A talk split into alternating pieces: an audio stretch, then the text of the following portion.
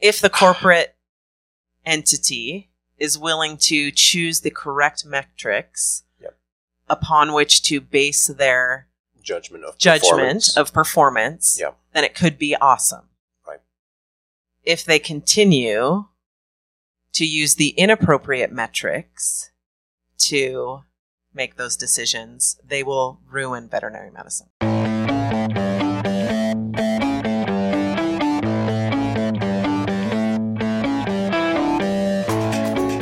From VetX International, this is Blunt Dissection. I'm Dave Nichol.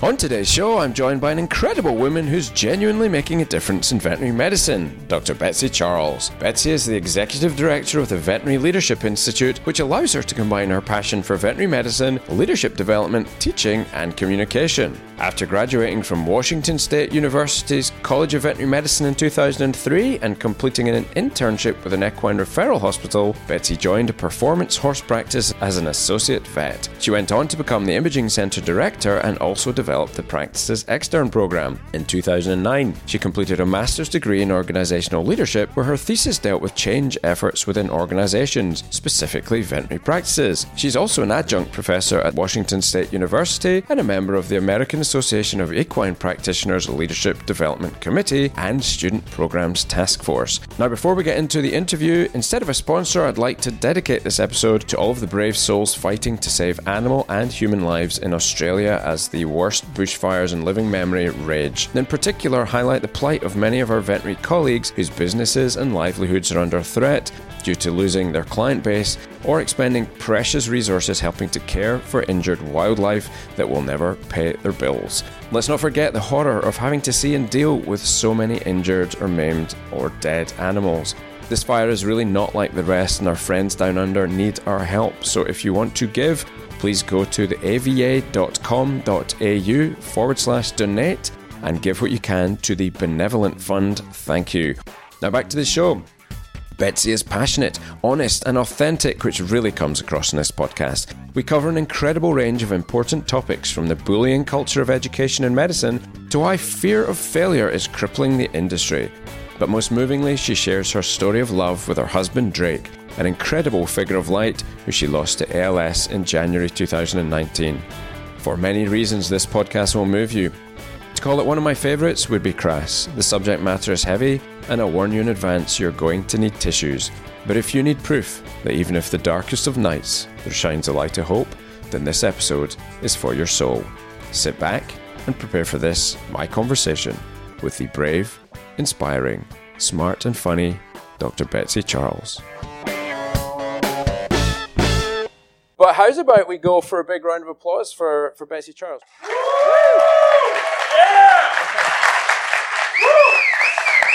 Thank you. So that was a rousing welcome. So this this is the first ever live version, broadcastable version. We did do one other, but it wasn't quite broadcastable. Thanks, Mary. And so I'm delighted. Thank you to everyone who's come out. We're here in Kansas City in uh, the wonderful United States of America.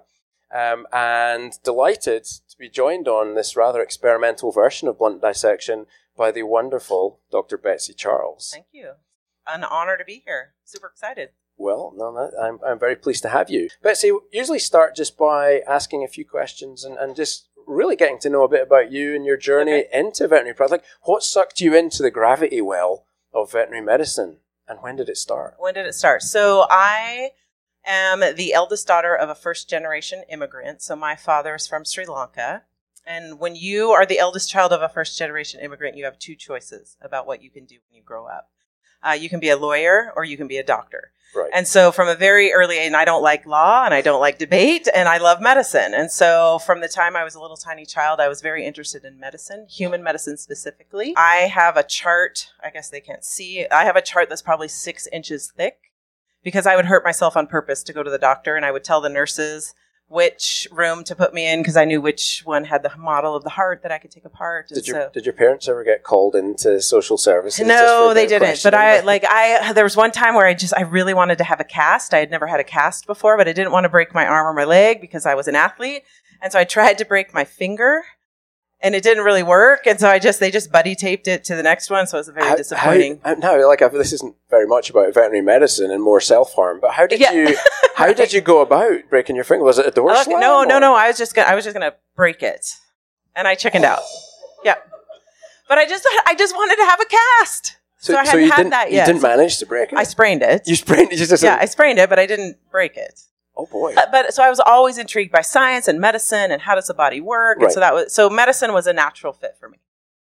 Fast forward, went all the way through undergrad. I was an athletic trainer, so I wanted to be a family physician. So I was an athlete, soccer player, and a track athlete when I was in high school. And so I wanted to be a family practitioner who knew something about sports medicine. Right. And so I went, I was pre med, pre med, pre med, and then I decided I'll be an athletic trainer to get the sports medicine part of it. I mean, this is kind of a long story, but it, I think it's This, in- this is a long form podcast. Okay, go, awesome. like, if they all go home, I'll still be talking. Okay, This cool, cool. And so I, it was a time AIDS was a big deal. Yep. And I remember they called all of us student trainers. So we, my claim to fame, I have two claims to fame in terms. I went to Washington State. I was an athletic trainer at Washington State when Drew Bledsoe was there. So I taped Drew Bledsoe's ankle. So that's kind of cool. And then if you're from California, I was also there when Ryan Leaf was a football player. He has since become a, a better human being than he was when he was at Washington State. But I um, I remember they brought us all in and they said we have two players who are HIV positive. We're not going to tell you who they are. Huh. And it just upped the stress level a little bit for us. You know, we're 19, 20 years old. We're trying to be safe. Then I, and as an athletic trainer, you have the GPs and the surgeons who come into the training room and they do office hours.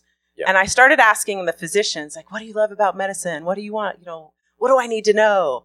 And they all said, don't do it. And so I couldn't find anybody who was really interested in medicine. And so I remember I came home one day, I'd applied to medical school. I was getting all my secondary applications back. And I came home one day and I said to my husband, What am I going to do if I get in? And he's like, You're going to go. Like, I don't want to go. I don't want to go to medical school. I, I, I just don't. It's about paperwork and insurance. It's not about taking care of people. I don't want to do it. And so I totally withdrew everything had no clue what I was going to do. And so my husband had a great job. He was a vice president of a basketball camp company and he was loving his job and I was just home hanging out. Right. And I I was driving him a little bit crazy. And he's like, "Baby, you got to find something to do. You're making me nuts. Go get a job." Were you, were like snapping other bits Yeah. of your body at that Yeah, point? Yeah. I don't want to be a doctor anymore. I don't know what I'm going to do. He said, go get a job. So I looked in the want ads. I answered a, an ad at the Spokane Club, which is a little athletic club in the town that I was living in. And they had a fitness room attendant job. And so I was like, okay, I can do this. I'm an athletic trainer. I can go do this. And so the woman who interviewed me, we're sitting in her office and she said, you are way overqualified for this job, but if you want it, you can be a fitness room attendant. And I said, okay, cool. And I noticed that she had a picture of herself on a horse jumping over some jumps. And I had always been a horse lover, but lived in the city, didn't ever ride horses except Right. on a family vacation trail ride. And I said, "Oh, you ride horses?" And she's like, "Oh, yeah, I jump. I, you know, travel around and do show jumping." And I was like, "Oh, that's so cool." And I got gaga. And she said, "Well, I have a riding lesson today. Why don't you come with me?" It's weird to me because I had just met her. Right. And so I said, Really? And she's like, Yeah, come out to the barn. So I went out to the barn with her and I was hook, line, sinker. This is what I, I want to be out here at the barn. So fast forward, within a month or so, I was a groom for the trainer. I couldn't get a horse from the stall to the cross ties without getting stepped on. Which presumably satisfied deeply your need for personal injury. Yes. Yes, totally. Totally. Right? So I started working for the trainer. Right. She got seven warm bloods that had been out in this lady's pasture, four, three, four year old horses, never been broke, never been touched. So I learned very quickly oh, how to be around, like, like crazy stories about almost needing to go to the emergency room, all kinds of things. I feel No like longer want to go to the doctor, right? Like I'm good, no longer going to you're the like, doctor. yeah, yeah, yeah. There's a level of what makes you go to the doctor that is just unacceptably high Yes. risk, right? Yes. Like untrained warm bloods Yeah. being right in that Fifteen hundred pound horses that you walk into the stall and they freak out and they're angry. and they're going to kill you. yeah. Yes. So I started doing that. I started riding. I leased a horse. By the time, I mean, it's a it was a very steep learning curve. And then, yeah, sorry, go No, ahead. I'm going to pause you there because these are the things that fascinate me about all of our journeys. So you've walked in zero, like overqualified in the athletic space to do to do this trainer, and now you're getting kicked apart by horses. How did you convince her to to take a chance on you to do that? Like, what what was that all about? Or would it, like she invited I was willing ride? to work for no money. because I was so enamored. Like, I, and so Sue, my friend, like Sue is, she, she had this amazing horse. I started, I was her groom. I was hanging out with her. It's her trainer who she's been friends with forever. Right. And I'm just, I'm a hard worker. I'm smart. I'll do a good job. And so she was like, okay. I, and she'd just gotten all these crazy horses in, so she needed help. And so then she started paying me. Yep. And then within probably a month or so of being there, the veterinarian came out to castrate a horse for another trainer in the barn. Okay. And I was like, oh my gosh, same medicine, no sick people. Crazy people, now I know. But no sick people, right? So, I, and then I was just like, this, this is what I'm, this is what I'm meant to do. It's, it just made sense. And it's interesting because my husband, and he and I started dating when we were in high school. He said when we were undergrads, he's like, have you ever thought about veterinary medicine? Because you love animals and you're crazy about animals. I think that would be, that makes more sense. But I had it grilled into me. You're going to be a physician. And my dad was a typical hard driving, you know, I bring home all A's and an A minus. He's going to talk to me about the A minus. He, you know, I am trying out for the soccer team as a freshman. He's like, you better make varsity. And then I, I mean, our our team was re- really good. We played in the state tournament. I'm like, I'm not going to make varsity as a freshman. Oh, yes, I did. What was the first question he asked me when I got home? Are you starting? Within three games, I was starting. So that's the kind of pushing. Mentality. So if I, so when Drake says you should be a veteran and go to veteran, and I'm like, well, that's not a real doctor. and I can't let my dad down, right? And when I found out I got into vet school, that was the first question he asked me. Do you want to? Aren't you? Don't you want to be a real doctor? So Well, that, so I'm just giving you some some. No, I like it. Um, so I've got two questions there. One was, how did you answer that question? Because you are you clearly are here now. Yeah. And the second question that is, how did that relationship play out, and, and how have you have you channeled that in, in ways that have been beneficial to you? That's that's Totally. It sounds quite overbearing, to, and I think I Yes. had quite an, you know quite a, a driven dad who just was Yep. perpetually disappointed by how much of a moron he'd spawned, and um, um, but I think eventually sort of gave in to that reality and, and just you know put up with the fact that you know he was a PhD. He was you know very uh, not by the book because he's a complete rebel on one hand, but then in, when it comes to science and logic, he's basically Spock in Yeah. other ways. Yeah. This is a weird sort of combination thing. And I'm and I'm like almost the complete opposite. I'm more like James T. Kirk and just mm. like random as hell, yeah, you know. yeah. So, how did your parents influence you, and and what were the lasting influences that have served you through your career? Yeah, so I think that my I was very fortunate in that I married somebody who was exactly the opposite of my father and I married him very young. Right. So by the time that I was going through, so he and I got married when we were barely 20, so still in undergrad. And so he started to speak truth about who I was, which is you're enough, you have what it takes, you're very smart. And so he was starting by the time I was making that decision to go to veterinary school, Drake was starting to speak a different message than the one I had heard my whole life Right. which is you're not good enough, you don't have what it takes, you got to work harder. I'm disappointed in you. My father, he passed away probably four, I think it's four, five years ago. Yep. Never told me he was proud of me. And so, but there's another story I can tell about the his funeral that actually brought some healing for me in that. But so I had already started. I already started to have a husband who was telling me a different message. And so when you asked the question, "What did you say to your dad?" when he said, are you sure you don't want to be a real doctor? And I said, you're still going to be able to call me doctor. And I hung up the phone. So I was getting to the point, er, you know, there, but it, I mean, it's a lifetime of messages of you're not good enough. You don't have what it takes. Yeah. It wasn't until fast forward, I got into my master's program and I started looking at some patterns in my life through an activity that one of my professors did that I started to see this pattern of I'm constantly looking for a father figure to gain my worth from. Tell us. So that was an exercise you did.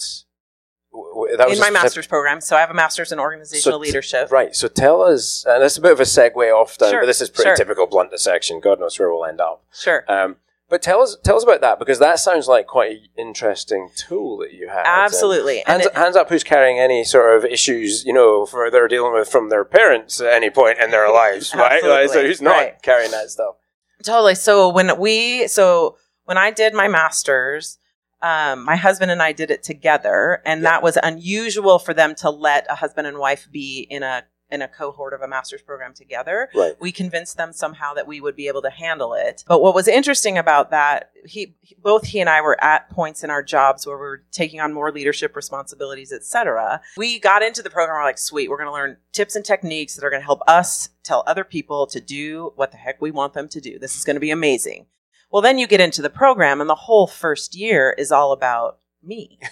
And what do I bring to the table? What kind of leader am I? And so the professor that I'm talking about, he taught a course that was called personal leadership. Yep. And he did these things that he called quote activating experiences. So the activity, we have since I've since kind of modified it. We now do it in our leadership program at the VLI. Yeah. Um, but it was it's an activity where you you get post-it notes and you write down your whole life on post-it notes. And there's some prompts about who are the people the places the things that were meaningful in your life. And then they they uh, we go through it and we try to um, just organize our life into chapters that make sense to us. Huh. and so it's this visual representation of your life and the important events and the things that matter the people that matter things that have had influence in shaping who you are to this point So those are the chapters, like that you, Mhm. you, you create your own chapters. It's Yeah. not it's not a linear. Nope. It could whatever makes sense Whatever to makes you. sense so to you you. have the freedom to kind of make sense of your story the way that makes sense to So you. how did you organize your your? so? I kind of organized it into these educational experiences, job experiences. So for me, and it was pretty linear, but what emerged from that were these so so you start out with all the same color sticky notes and then you trade out okay, so you'll say okay, you have 5 red sticky notes. Who are the most important people? Whether positive or negative who have influenced your life. right. And so you start trading out with these bright colored sticky notes. yes. And so what I noticed when I have all these sticky notes out on the table, there's this pattern like, oh, there's Mark Smaha, who was the head athletic trainer when I was at Washington State. Then I get out into I get to um, I started after after I had met the veterinarian. So his name was Frosty Franklin. He came out to the barn. Very shortly after I met him, I was working for him. So Frosty Franklin is one of those Yep. people. And then after that, it became um, Bob Schneider at once I got into vet school, and Yep. then it was Rick DeBowes, and then it was so there's this pattern of men, older father figure men in my life that I'm trying to gain approval from. right. Right. And I have a very good friend, Kathy Ruby. She was the first psychologist who was hired out of vet school. She was hired at Washington State. Her first year was my first year. And so we were kind of processing this together.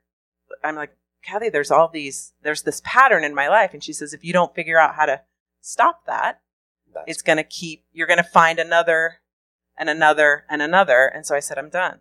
I'm Yep. done. Where does my worth come from? It doesn't come from a father figure telling me I'm okay. And so I had to wrestle with that.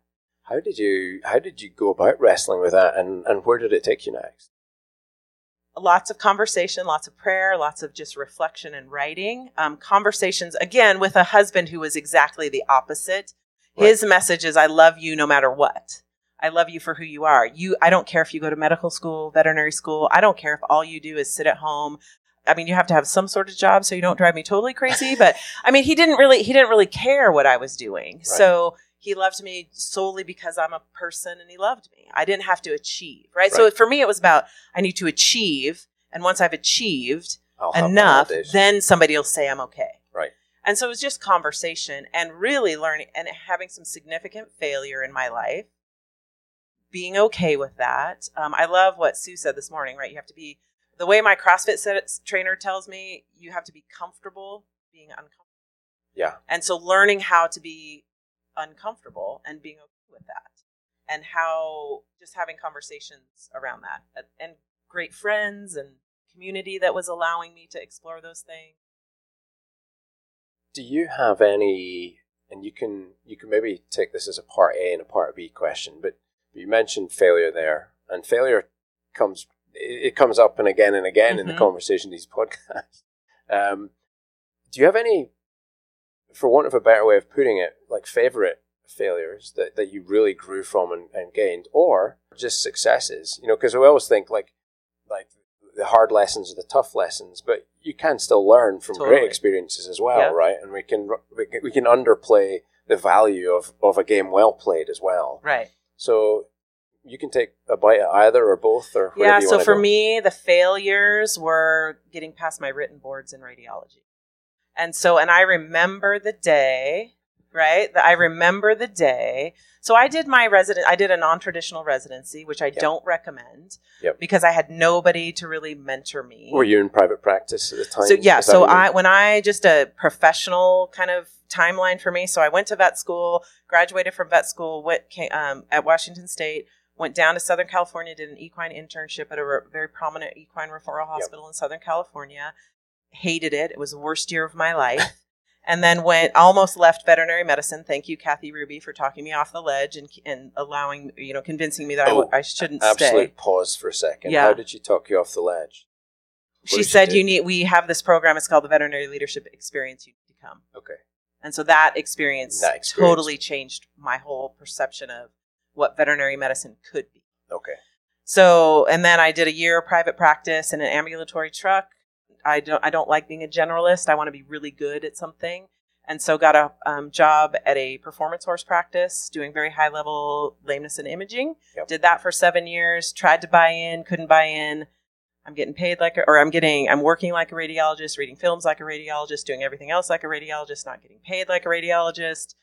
Hard because doing an imaging residency means small animal and I'm a horse girl. Yeah. So I had to make that decision. So then, but didn't want to leave my, didn't want to separate from my husband and go do a residency apart from him. Yeah. So we came up with a plan to do an alternative track residency. Okay.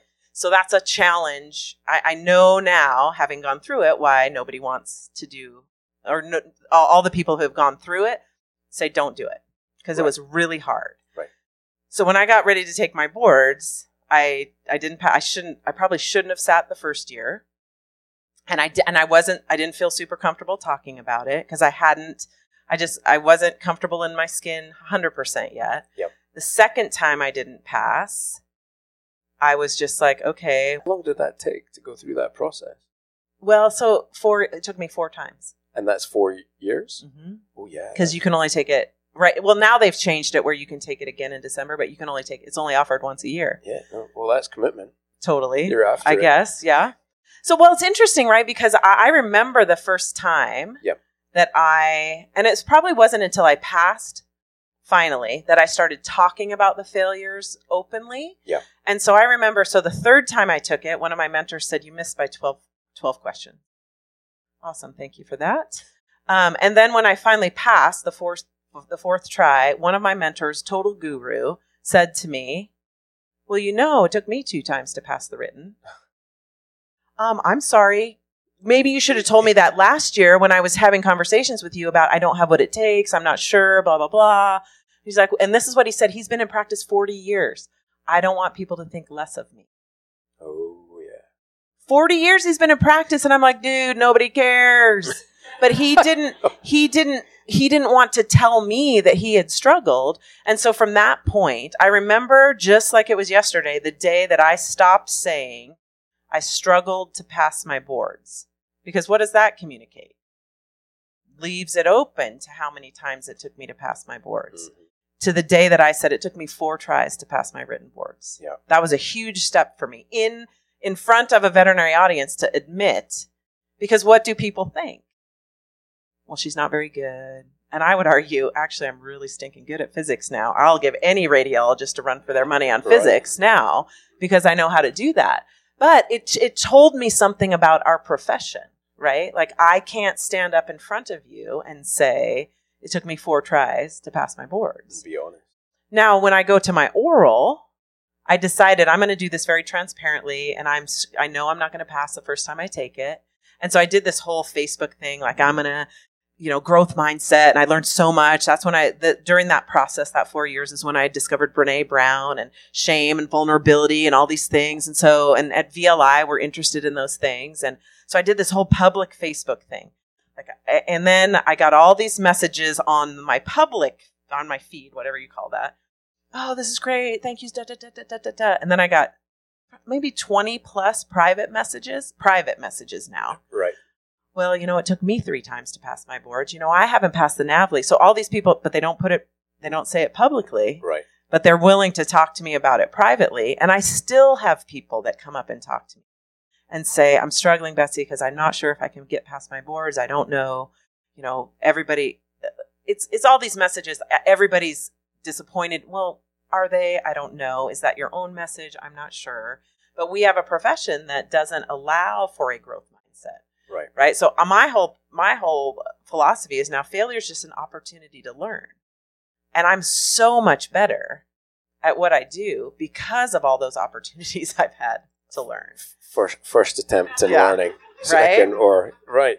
I was gonna say I'm a much better driver because I failed my driving Yeah. test first time Yeah. around. That is true. I would have maimed people down the first time. Like, yeah so and but that's a process right it's a process of learning what does it mean that that's a core value authenticity is one of my core values and Right. so if i can't walk the talk then i shouldn't be doing i shouldn't be the executive director of the vli if i can't put myself out there and be an example and a role model for what does it look like to fail and fail fail hard i shouldn't be chatting with you conversation could go in lots of different branches Sure, here. I'm, sure. I'm, I'm dwelling on the, the part where you say profession's not set up for growth mindset. Can you explain a little bit more of what you mean by that?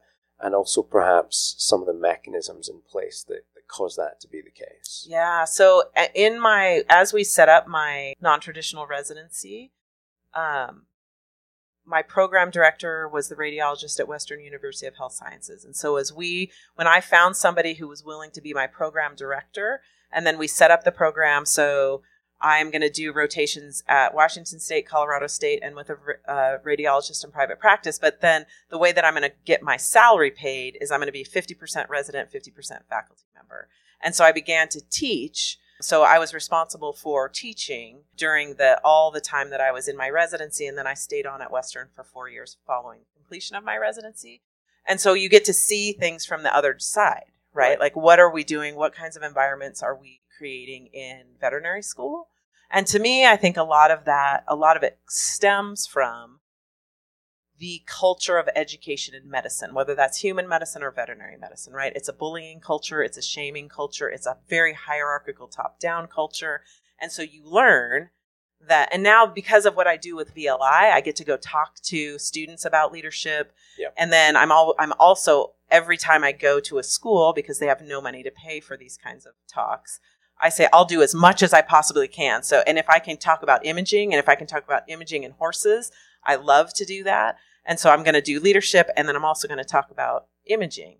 But you sit in these classrooms and you say, okay, I'll put up an image. And it's say, tell me what you see. And it's just crickets. Right. Everyone's afraid to look silly. And so, and yeah, and so I'm like, okay, like, tell me what you see. Crickets again. Okay, I'm good to just sit here and wait. And so then one girl in the front raises her hand and she says, we don't do that here. What do you mean you don't do that here?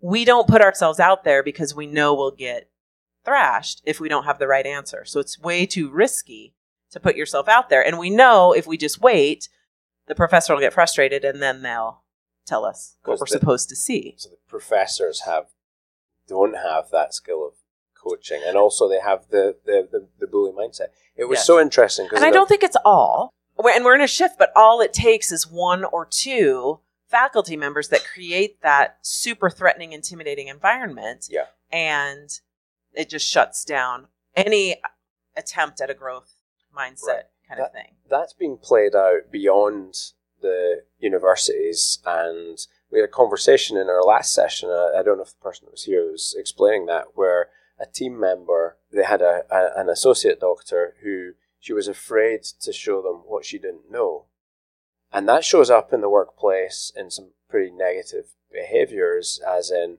okay i, I won't ask for help with this thing i will wing it Totally. or I'll actually I'm not going to choose that treatment option because I actually don't know how to do that. Absolutely. Maybe maybe the cancer treatment or something like that would be in my head. I'd be like, ooh.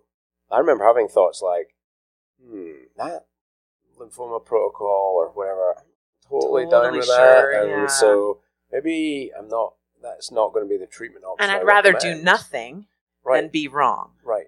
It- well, right. Well, I know I, I'm wrong pretty frequently, so I'm good with that. I Right. I was blessed with that particular Yeah. gene, no problems. But it, it, it shows up. It's just super interesting to see that.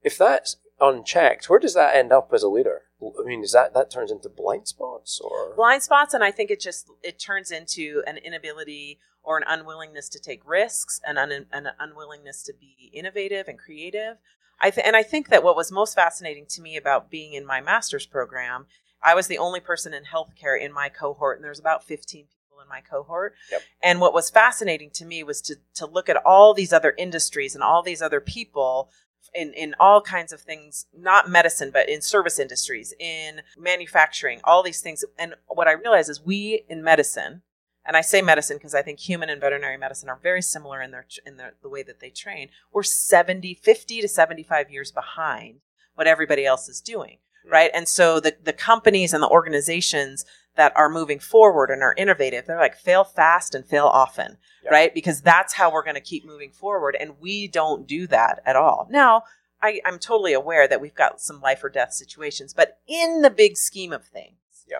most of the time, a decision that I make is not going to result in the life or death of the patient, right? So we we have opportunity, and there's so many ways that we can train that allow people to make decisions that that are not life and death. What are some of the ways that that you know anyone in you know if you're in private practice you're an owner a, a leader team leader whatever um, or, or just finding your feet what are some of the ways that that you would recommend to you know fail fast fail often that controls that element of risk or gets people over the fear of doing that i can imagine people are like Totally. i can't fail And I think, and I, I think it is. It, you know, it gets down to Brene Brown. She's my BFF. Like I've read everything she's written. I've li- read. uh, She. It's about. Sh- it's shame and vulnerability. Like, can you understand? Like, what is it that's causing me to not want to try? I do think that this is a people problem, but I think in medicine we've set it up so that it's so hard to be vulnerable and real Yep. in our profession and Yep. so until we are ready to do that i mean i i've now i've spoken in probably 75% of the vet schools in the country and i often depending on who's invited me to speak often i will be having conversations with faculty members about how do you create a a safe So learning environment. safe right uh, place to- exactly. And i think that's kind of what i'm known for in the profession right? Like i have a, I, I can create an environment within a talk or whatever where people are going to be honest and vulnerable and i think that's just because that's how i am Yep. and so and i'm not going to belittle you and i'm not going to shame you and i'm not going to call you out or embarrass you Yep. and so I, i'm interested in ideas and i'm interested in that but i've had now at two different schools when i'm giving this talk to faculty members had people get up and storm out because they don't like what I, I at, at my own school after I gave my students a talk about shame and shame resilience. So Brene Brown has a whole theory. She's done a lot of research on how do we become shame resilient. And there's a cycle. So I, I, what I tell my students is there's going to be creepy people in the world no matter what. Right. So you're going to have to learn how to deal with creepy people. I can't, you're going to have people who shame you, embarrass you, belittle you. You have to have a strategy for how to handle that. And so that's what I was teaching them the shame resilience model and what you do and the four steps and how do you do that. okay tell us tell us what the four steps are th- I knew you, You were going to say them? that. Yeah. So you have to you have to acknowledge. You have to be able to. I can have I have my friends in the back maybe can help me, but um, so you have to I, you have to know what it is. You Yeah. know what are your tri- what are the triggers that cause shame. Yeah. You have to acknowledge those and be able to check. Like, is this real? Is this a voice? You know, we all have Yep. these voices in our head that speak lies shit to FM, us. as I like right? to yeah, yeah, yeah. Now we have to check. We have to check ourselves. Like, is this is what they're saying true or is it a lie? And then once we do that, then we have to have a group of people, probably a small group that you can have a, a conversation. Like, this is what I heard. This is what I'm thinking. Yep. And then you have to be able to speak it, speak Yep. shame. Like I have to be able to talk about that Yeah. in order to move forward from it. Yeah. He came to my office. So my our office doors have glass, and I saw who it was, and he knocked on my door, and he's he's hot, and I'm like, oh, okay, it's on. And he came into into my room. The people in the audience can see, and he Yeah. said, I'm like, okay, come Yeah. in, and he's like, how dare you pointing, almost tapping me on the chest. How dare you teach our students about shame? You're just teaching them to be weak. Okay. With all due respect, I'm not doing that. I'm actually teaching them how to be strong, and you need to get out of my office. But that's the kind of hostility hmm that comes. And so initially I would have said, jackass, get, get out of my office. But then I- now I know this isn't about me. This is about him. And what does this cause him to, what does talking about shame and vulnerability, what does that bring up for him? So now I'm much more grace filled, I guess. Like, a, this isn't about me. This, this is about what's happening in Yeah. their life and their inability to talk about their shame. Yep. So until we can all talk about that, I don't know that anything's going to shift in veterinary medicine until we start to uh, at least start to acknowledge it. You know, I I think that um, we have a cohort of um, faculty members around the country who are trying to do this. Academia is a huge, huge thing to try to change. I couldn't I couldn't take it. I had to leave. Change was happening so slow, and I couldn't do it. I'm like, we got to move. We got to move now. And so I think, that, but I think that the people who are in academia trying to create those kinds of environments, I just more power to them because as we do that, and and it, and I also I often have people say, well, Betsy, you're lowering the bar. No, my bar is very high. I'm just going to be nice. I'm not going to be a jerk, and I'm going to help my students get over that bar.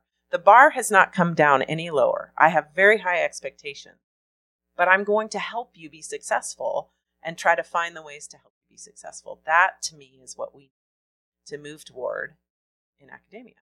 What happens from a leadership standpoint? You you get stifled. You end up just, well, I can't do it. I'm just going to give up. You just you lose your opportunities to because it's too risky. Um, are there any are there any particular things, and I'm talking more broadly about leadership now? Your audience are you know largely largely veterinary leaders or, Mhm. or Yeah. owners, managers.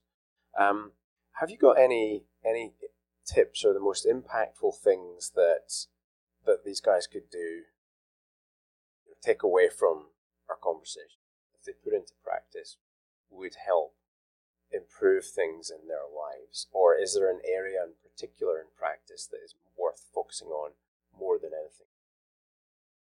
Um, I mean, I know that I, I have an immediate answer. We have to do the hard work of looking at what our own issues are Yeah. before we can, and not before because I think we we have to walk the talk. Yeah. Right. So I have, and I have to do the hard work of learning what my triggers are, learning what my history is, you know, and and what's interesting to me is so when I entered into my master's program, I pretty much thought I'm pretty awesome. My way is the best way and if you don't lo- do it like i do you're an idiot. Yep. and that's kind of how i approach the world. Now i when i say that i think i'm a little bit more eh, people would not say that i was like that. I was very good at couching that in some sort of rah rah team lead but I, really in, the- in, you know, in in my heart i'm like i rule and you guys all need to get on board with my plan Wait, What disc profile are you? yeah. I don't know what my I'm a D, high D. Yeah, I I think. I, I, yeah. we use Myers Briggs, so I'm Yeah. an ESTJ. Yeah, right. right, Um, right. and on the Star Wars thing, that makes me Darth Vader. Yeah. Right. So not super awesome. Not super awesome.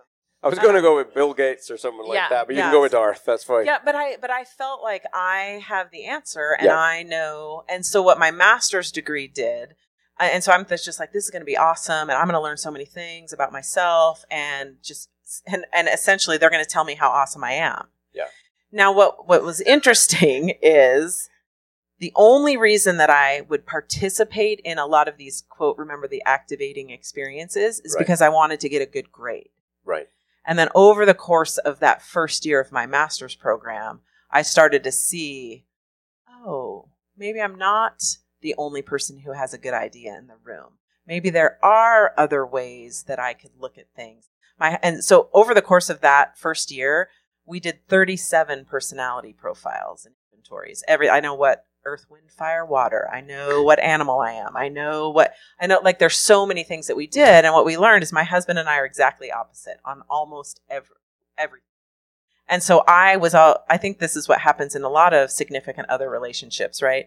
You're attracted to the opposite That's super exciting for the first year ish or so. And then you spend the next several years trying to turn them into you because you don't know how to deal with something that's different. Yep. And so I am very thankful for where we, I- when we um, started our masters, I think we'd been married 15, 17 years, something like that. Um, and so it was one of those things where I was like, oh my gosh, like he just does, it's not right or wrong. He just does things differently than I do them. And if I really want to be effective in my leadership, I need to recognize there's a lot of people in the world that I'm going to interact with that are like him and not like me. And so, how do I learn how to? So, it was this initially, I started because I wanted a good grade. And then I just kind of got broken down and I started to become much more self aware. That in via at VLI, that's one of the most difficult skills for us to teach is self awareness. Yep. And so, how we're always trying to think of how do we help people become self aware. For me, it happened in my master's program, Yep. and that started me on a journey um, toward understanding myself better. And then once I, so you, the question you asked is, what can we as leaders in our practices do? Get to know yourself, so then you can walk the talk and help others go.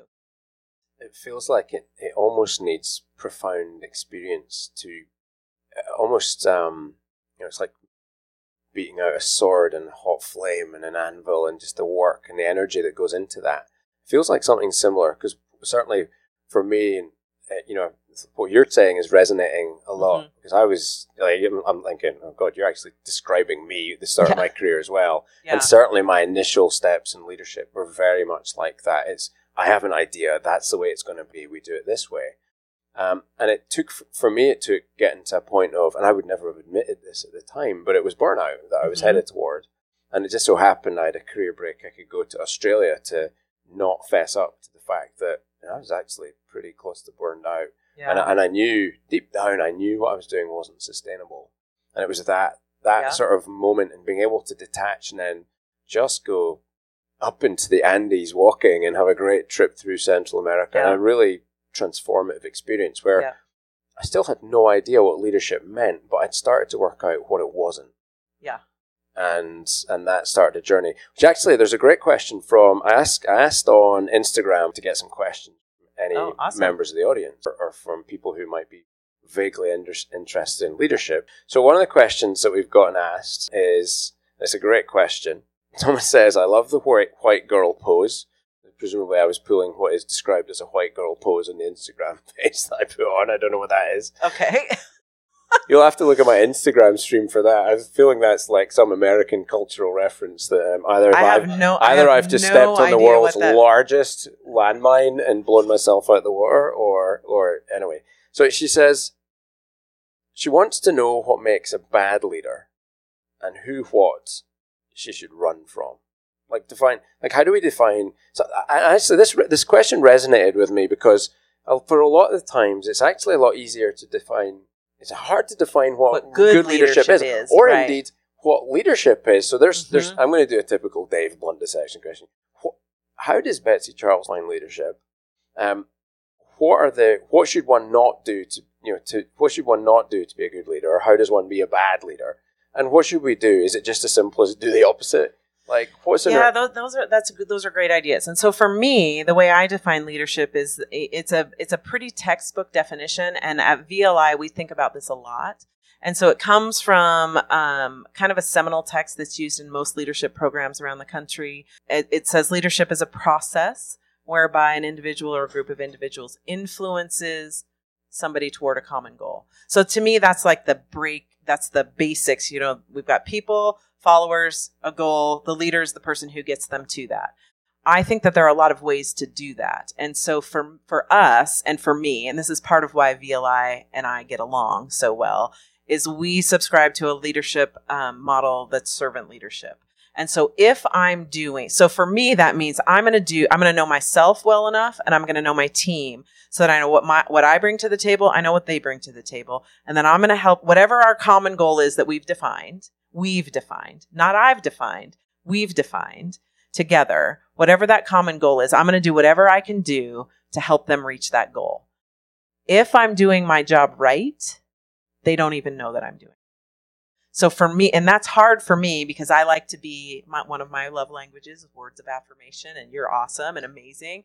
So that's hard for me because oftentimes my team or the people that I'm leading don't recognize what I've done to help equip, set up the success. And that's hard because I have to sit back and, and, and now I'm learning. And again, I don't know if we'll get to this, but my life, the changes in my life over this last three years have shown me that it is, it is much more satisfying to watch somebody else succeed than it is to succeed myself. And so learning how to be super excited about that. So who do you, who do you want to work for? I want to work for somebody like that who's going to help me, who's going to recognize my strengths, can see how I fit on the team, who's going to again be vulnerable and authentic and transparent, and help us achieve whatever it is we I I do a, fit, a little bit of consulting in private practices. I it is very rare to find that in to find teams where it, it we work out of an abundance mentality. It's always scarcity and fear Right, and re- right. reactive Reaction, instead of firefight. proactive. Yep. And so if you can find a, a team where you you are valued, you're it's not a shaming, bullying kinds of kind of situation. Those are the kinds of people that I, I I often say think of a time when you worked for somebody who it was amazing. You know, you get to that. You know, we can go through the, all the stages of you know there's forming, norming, storming, transforming Yep. in group process. And whenever a new person enters the team or somebody leaves the team, we have to go through that process again. Yep. But think of a time where you were on a team where it was transformative and and you just were in the zone. That's good leadership. And and then we and then what I'll do is I'll say, okay, what was it about that leader that caused you to feel that way or that team? And then it often comes down to authenticity. They listen, they valued my opinion. Not necessarily that they did everything that I said, but they listened to me. Those kinds of Right. it's we in the 21st century, and especially with the millennial generation coming up, top-down hierarchical hierarchical leadership does not work. So- That and that's medicine. Right, right, and that yeah, you find House of Cards. All Yeah. those, those- Yeah. So yeah, it's a collaborative, Yep. together kind of model, and we are losing millennials, and we're losing. They're leaving veterinary medicine because they can't find those teams. Well, there's a big question then. So, how do we? I mean, how do we keep them? Because that's our supply. That's our pipeline. That's our future. How do we stop that Because we we doesn't we don't have we have a recruitment problem, but it's a retention crisis. Right. Right. Right. So how do we stop that? What more can we do? What more? I'm always asking more. Yeah, yeah. I think it is a. And I've got a, I've got a sub part Okay. to the question. okay. corporatization seems like it's coming. UK, we're about sixty percent corporatized. We're predicting, you know, I was speaking to the CEO, one of the big corporates over there. He's expecting eighty percent corporatization. You know, over, the next, you know, certainly in, in the next five years is probably a long Yeah. range Yeah. estimate for when that happens because private equity money is just sloshing around the UK at the minute. That's a change that's going to come here as well. Friend or foe? I, so I don't want to throw you under the bus with a question. That's okay because that I well, I, I do have strong opinions about this. Yeah. Just Does- based on Does it help our pipeline? Is that part of the issue that we're starting to experience? if the corporate entity is willing to choose the correct metrics Yep. upon which to base their Judgment of judgment performance. of performance, Yep. then it could be awesome. Right. If they continue to use the inappropriate metrics to make those decisions, they will ruin veterinary medicine. What are the? How's that for appropriate- what- profound? I'll leave it hanging. Yeah. What are the inappropriate and what are the appropriate metrics? So I would say that the inappropriate metrics are average client transaction, dollars, dollars, dollars, numbers of clients seen. This 15 minute appointment thing is the most ridiculous thing I have ever heard of in my life. So You know- you know numbers, metrics. Loads of practices in the UK are still in ten minute appointment. Ten minutes. And we wonder why we're burning out grads. Totally. Absolutely. And when you look at the data, we are predominantly a profession of people who have a preference for introversion. And So- detail. Yes. So now you're going to take somebody who is drained and the life sucked out of them by 10 minute appointments back to back to See back to back people, every day, people, every more day, people. every day, every day.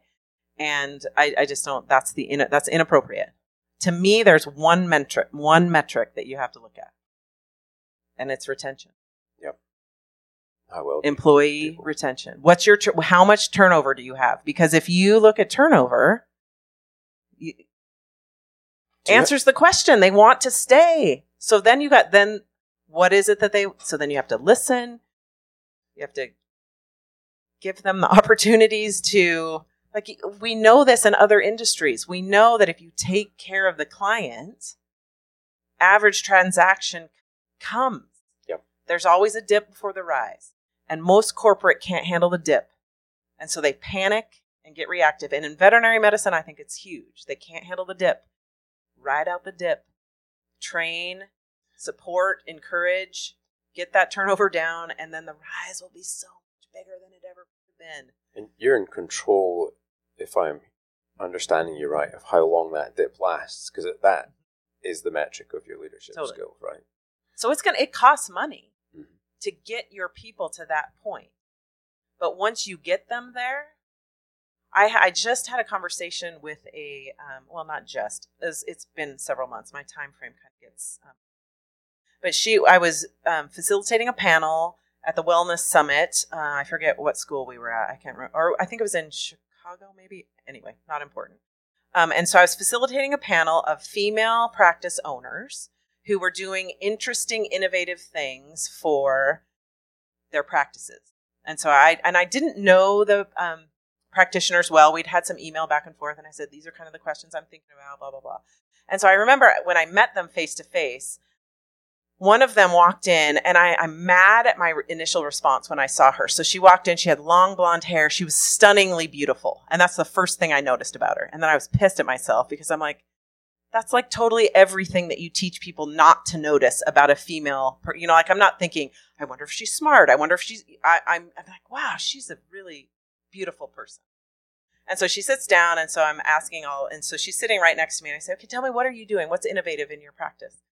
And she said, well, I we value family, so I hired a nanny, and so all of my employees have childcare, and then I bought a house, and so the kids get dropped off at the house, and then there's a nanny who takes care of the kids, and I know how many kids to nanny ratio puts me into a daycare situation, so I just make sure I don't exceed that ratio. And so I have so I have all my staff have they don't have to worry about childcare and the house is just down the road from the practice and it's awesome. If they if they want to have lunch with their kids, they can go have lunch with their kids. And I'm like, "Oh, this is so amazing." I'm like, "Yeah, this is awesome." And I said, then I said, and again this is this shows you my biases. Well, that's great for small animal practice. What about large animal practice? She looks at me, she goes, "Oh, I'm not a small animal practitioner." What? Oh no, I'm in beef cattle practice. Okay, so if it can work in beef cattle practice, why are we not? And, and so I talked to her afterwards because I'm like, what? This is amazing. She said, I have zero turnover. I have a waiting list for the people who want to work for me. And I've got all these old guys, and she's in rural Texas. All these old guys who want to, she says that I now have three practices. I can't take on any more practices. I'm making more money than I know what to do with. And the only change I made was I provided childcare for my employees and my associates. So how's that for innovation? There's and that's an right easy that like she she's like I just figured it out. Yep. That's what I want. That's what we value in our. That's a core value. Now it's not to say that that would work for everybody, but Right. that's turnover. Like she has, I have zero turnover. And our, our our industry is horrible for turnover. Totally. Horrible. Yep. Because we don't pay. We don't Nope. provide. You know, of course, that people are going to try to find other jobs. But if you start to look at what do people want, what causes them to feel like they are valued, a part of the team, um, moving, they're bought into what we're doing, then the money comes. Right. And we do it backwards. That's that's my opinion. So let's jump off of that train of thought, and I just want to pick up on something you've mentioned a couple of times. I'm getting the sense that you talked about some of the influence in your life, and Drake clearly was a big, Huge. big influence. Yeah. And you mentioned the last three years have been kind of turbulent. Yes. Do you want to tell us a bit more about that? So and so he, Drake and I started dating when we were six, we met when we were 14, freshmen in high school. Started dating when we were 17. Um, got married when we were barely 20. In uh, January-ish of 2017, he was diagnosed with ALS, and so we walked a two roughly two and a half journey, two and a half year journey through ALS. He passed away in January of this year. And so that has totally changed. Well, I shouldn't say that. It hasn't totally changed my perspective, but what it has changed is walking through that. It was the most difficult thing I've ever done in my life, and it was the most in my life. And so, and and it was a spiritual journey, a faith journey. Uh, I can say God is good all the time, even in the midst of intense suffering, intense suffering. Um, I you know it's one of those things and my husband my husband was so brave it was his biggest fear from the time he was in third grade als i'll die from anything but not als and so a lot of people would say oh god has a really awful sense of um, but drake knew it was als way before the doctors confirmed that it was that um, diagnosis. And so when you walk through the valley of the shadow of death you have to get real very fast very quickly. And so for me, what I think that, I mean, there's so many lessons that I learned as I walked through this with him. But one of the things I, I think the biggest shift I have today, and wherever I am today, I'm going to be all in and present. And I don't worry too much about what happened yesterday. Don't dwell on that. And I, although I'm a planner and I like to try to control and organize, when you when God says, okay, we're going to. So if you'd ask Drake, what's your biggest fear? ALS. Betsy, what's your biggest fear? Being without Drake. Not having Drake. So, okay, let's walk right into the middle of your biggest fears, and I will meet you there. And here's what I want you to gain from that. And early on, Drake would say, if I, you know, our whole lives were changed. But I think that's where change happens, is in the furnace of affliction, right? We don't like that, but that's where it happens. And so if I, I remember, gosh, we were probably six months in, and I don't know if anybody out there, if you have ALS, is a brutal, relentless and it takes everything from you. And so my husband was six seven, very strong, charismatic, amazing human being, like amazing human being, and it took everything from him, and he was radiant and joyful and peaceful through the whole thing. That's why I can sit here because I had his example of what does it look like to walk into your biggest fear and be okay. But one of the things he said, probably six, seven months in, might have been walking with a cane by this time.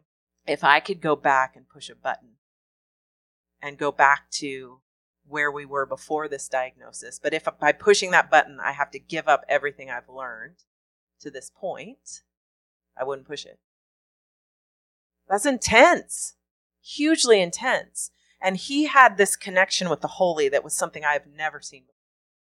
I, I, it was like there were times, like if I could, there were times where I, we just all kind of those of us who walked in the journey really closely, we just wanted to sit at his feet because he was like he had one foot in heaven and one foot on earth. And I, when I was just little Padawan sitting watching, like, how are you doing this? It was amazing. The, when I was wife, devastating. Yeah. Right. And so navigating those two things, um, we learned, oh, this is what I learned. Life is this magic dance between the good and the terrible. Right. And so C.S. Lewis in The Lion, the Witch, and the Wardrobe said, those who have not been to Narnia cannot know, don't know that a thing can be good and terrible at the same time. And so to me, life is the tension between good and terrible and learning how to navigate that.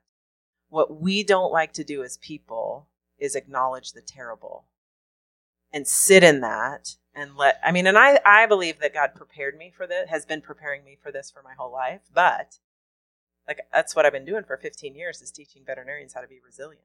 So I know what to do. I know does it make it easier? No. No. But I know that I got to let the feeling, I got to feel the feels. I got to sit in them. I have to acknowledge them and then I have to have a strategy that moves me forward. Because if I and and I know like right now, and again, I I'm very good at self awareness, and sometimes I over process, right? Like sometimes I just have to let it go. But um, I don't need I don't want to spin spiral into negativity. I'm I'm always going to try to be moving forward and what can I learn and how can I grow? One of the things I know is I don't so for me there's truth which is higher and there's reality. The reality of my life is I'm without my most favorite person in the world. That sucks and I hate it. But there's a bigger truth that I'm trying to understand. And it's a mysterious truth that's that none of us can wrap our heads around, right? And so it's that there's truth and reality. When I'm tired, I can't see truth. So I know now one of the, the so for me that's kind of the deal breaker. If I start to get tired, that's when the voices in the head, like everybody loved Drake, nobody loved you, you have nothing to offer, blah blah blah. And he was my truth speaker, so I've lost my truth speaker. But I've replaced him with some really good friends, many of whom are in this room. So when I need them, I can say, I need you to speak truth. I need you to tell me who I am because I don't see it. But I know when the when I'm tired, that's when I would say my my stance is that's when the enemy comes at me when yeah. I'm tired, and so I know go to bed. And the enemy's within. Yeah, and then I can and then I know His mercies are new in the morning, yeah. and so when I'm rested and I wake up in the morning, then I can start to see truth again, right? And so for me, I wouldn't change anything. I miss him every day. Miss him every day. You don't start like I don't know. We were having a great conversation about like my identity. I've been Drake's wife since I was 20. I'm 47. Like you don't unmesh. And, and nor do I want to. And so then the other thing I've learned through this process, we suck at grief. No we point. don't know how to sit with people. We don't know how to have those conversations. And to me, it just dovetails onto the whole issue that our profession has. We don't like to sit and fail. We don't. We don't like hard things. We don't know how to deal with them. We don't have the the skill sets to you, deal with them. You used the word earlier, the feels. And yeah. I've heard that said by a few people. Yeah. I mean, this is emotional intelligence we're talking mm-hmm. about now. Yep, absolutely as you were speaking there, and no, it's almost hard to speak actually. so emotional. I can see everyone's kind of yeah. like a, yeah. filling up there. So, I mean, firstly, thank and you. And I love that. that. Yeah. Because I want us to sit in that. Yeah. And I want it to be borderline uncomfortable. Yeah. Because I want us to know that we can be borderline uncomfortable and we can move forward from it. And that's a beautiful that's navigating the tension between the good and the terrible. So so many questions and and I mean thank you for sharing something so profound and impactful. Yeah. The, the, I think one of the one of the questions that I have there is how because it's almost hard to even get my head around the you know the the journey's not the right word, but that that navigation mm-hmm. between those those so closely intertwined things. How did how did you do that in the dark ways? You've mentioned faith, and perhaps yeah. that's a huge part of it. you'd it. expand upon but uh, yeah, so so for me, it was faith, and it was the tr- it was trusting that. I mean, it was a shift to, and that this is what this is what the relentless nature of ALS is like. So you you have to be thinking a little bit like, okay, what are we going to do when he can't drive anymore?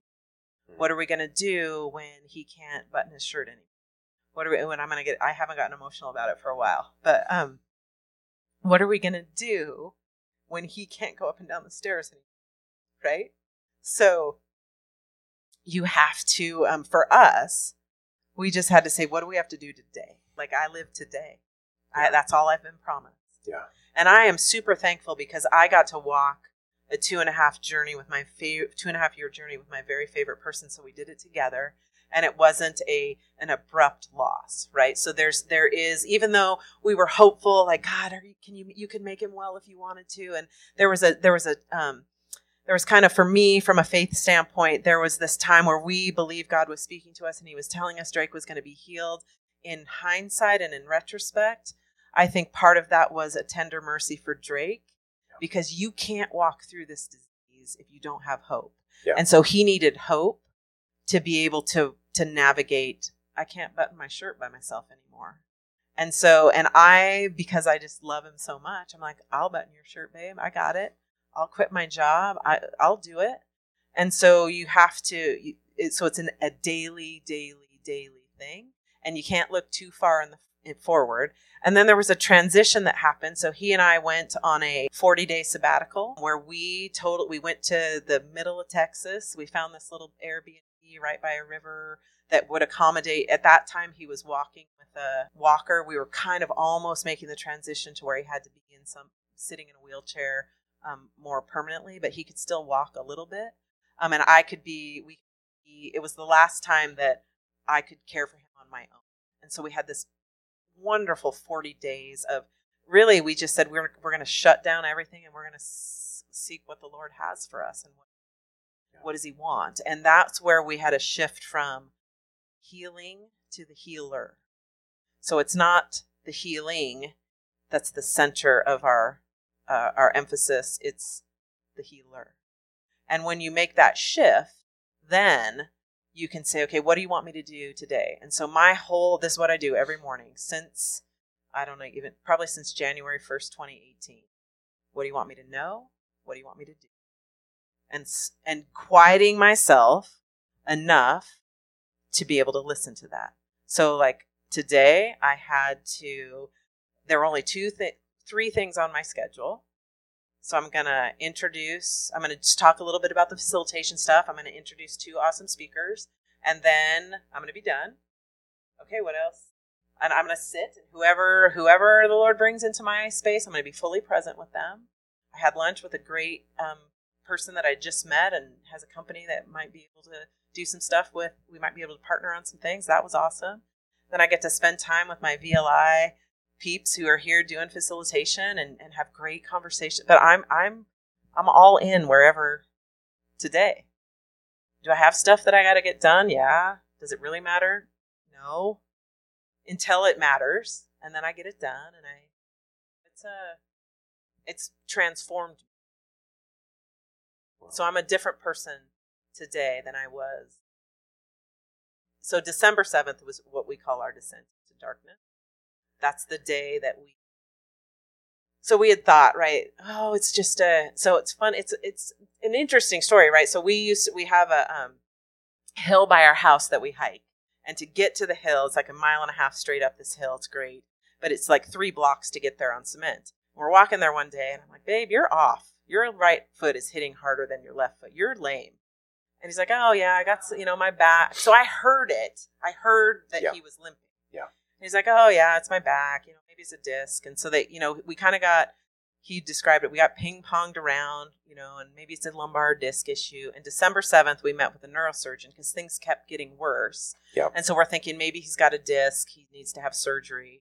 And I remember sitting in the med- in the doctor's office and I was watching him and I'm like, he is doing a neuro exam and he's trying to localize the lesion to central or peripheral. Yeah. And it's localizing central.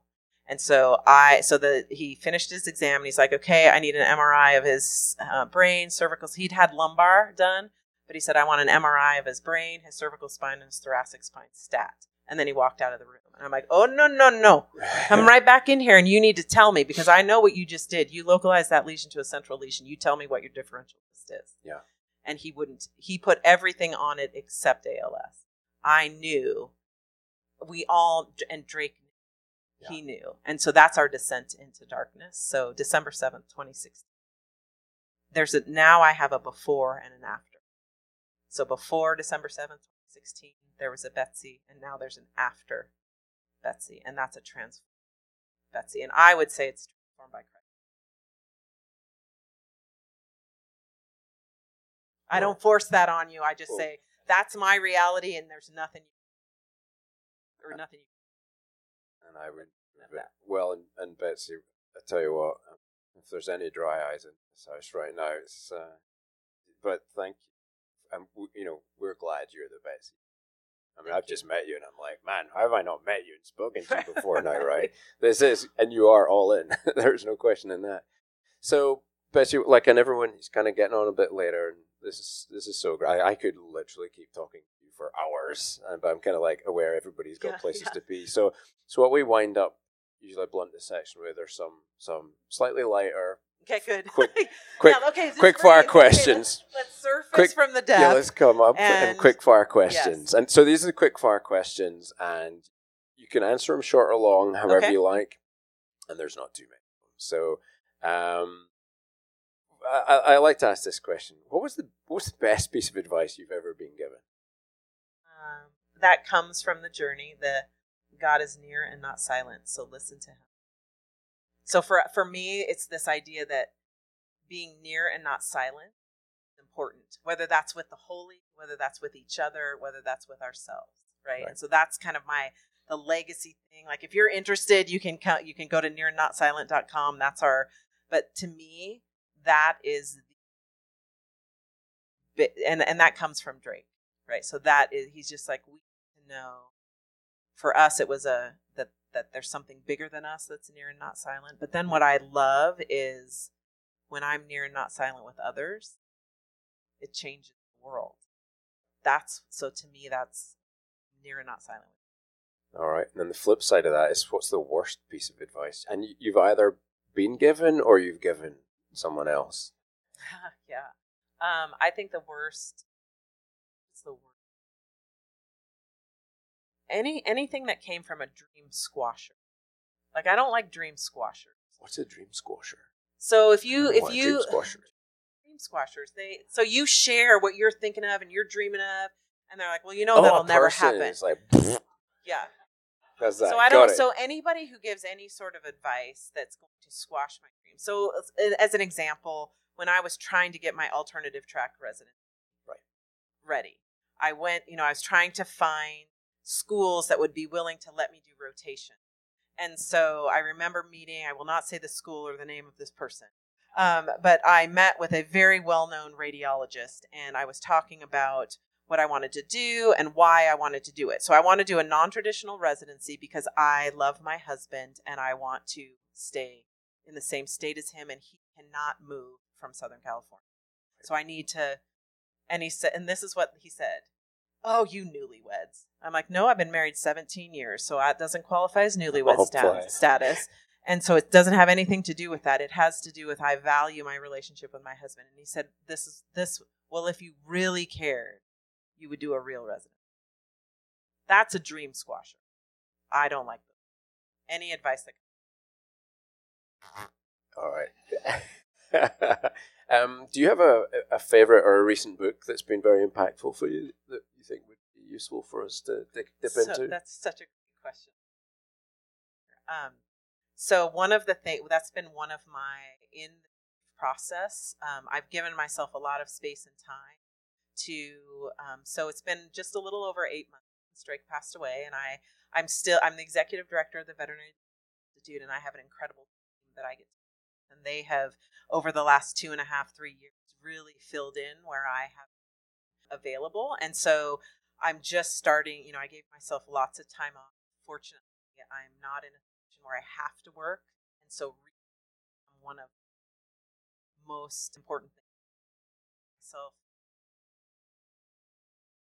sometimes the hardness of reality. I have to be careful not to escape to it too often. So in the last weeks I've probably read about 11 books.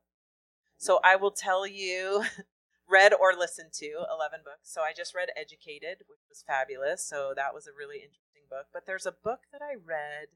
Yeah, I'm going to go grab it so I I can think look at the list. It. You're mic'd up, so you can do it. Listen, Um, you're Betsy, and you can do yeah. whatever the hell you want in this room right now. Dare to Lead by Brene Brown is that I've actually read that one twice in the last eight months because it's that impactful. It's a very practical look at leadership. To uh, fiction books that were awesome, The Great Alone, Women in Sun. Like I, I have a whole reading is my jam, so I read a lot. There's the book that I'm thinking of is actually one one that I held in my hand. I don't have the audiobook version of it, but it was it was a it was a Christian book that kind of I struggle with American Christianity and the the prosperity gospel and that everything's supposed to be awesome and you know rainbows like that is not what the Bible says. nor does it say that Jesus only likes to hang out with certain kinds of it's actually the opposite of that. And so there was the the book has I'll have to find it. But it's like a it's this idea that actually suffering is where the suffering is where things happen.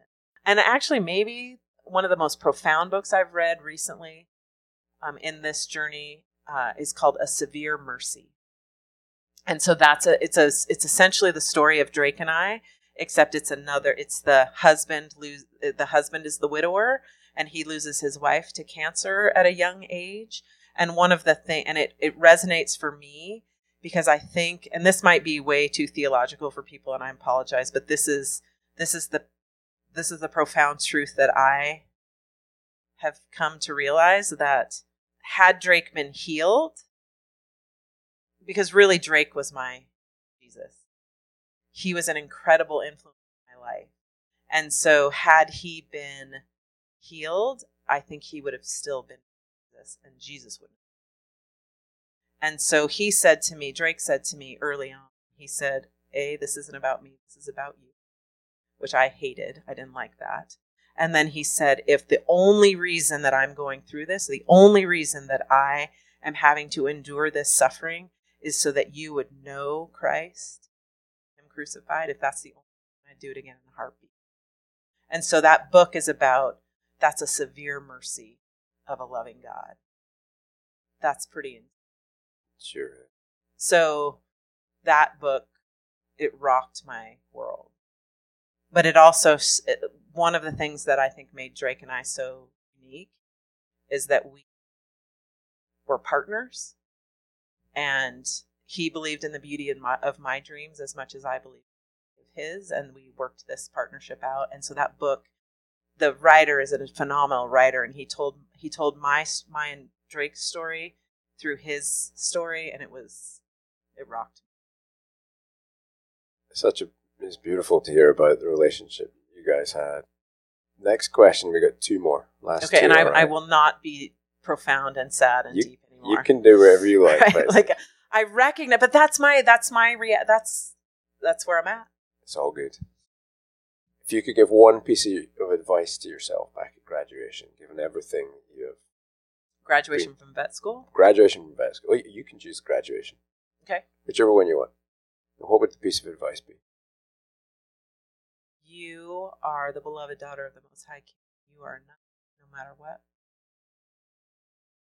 All right, and maybe it might be that this would be the thing. The last question is, if you could send, a, do you prefer Twitter or Instagram or I'm Do you have a learning preference? how to have a social media preference. Facebook is probably like I'm old school that, but I'm learning Insta. you? Okay, I saw you on Insta. Yeah, Insta. I'm, we I'm connected? learning. I'm Right. trying to learn how to be an Insta. We'll be Insta besties Yep, from here. I'm trying to learn how to communicate via Insta. All right, so you can choose. It can be Facebook as well. But if you could send one message and you can beam it, and every phone in the world lights up that message, what would that message be? Be near and not silent. with Somebody. All right.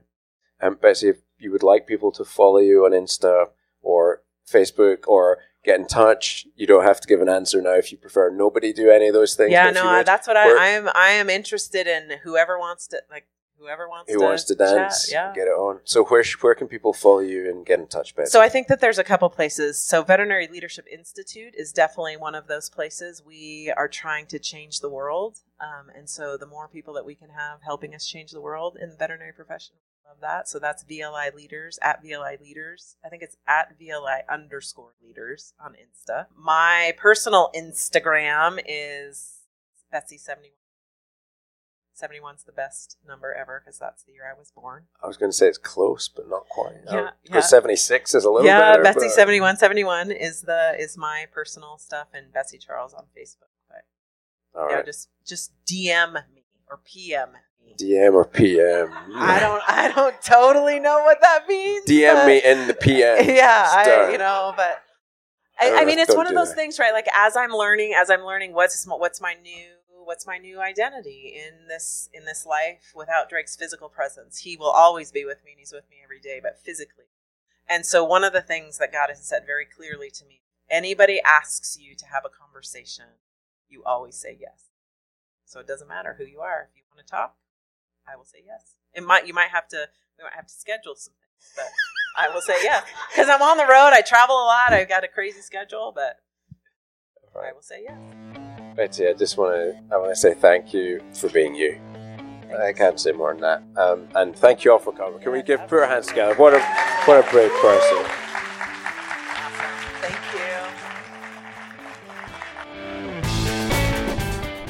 So, thank you so much to Betsy for that amazing interview. Uh, however, you're feeling just now uplifted, inspired, pensive, thoughtful please shout Betsy out, show her some love. She is an incredible woman.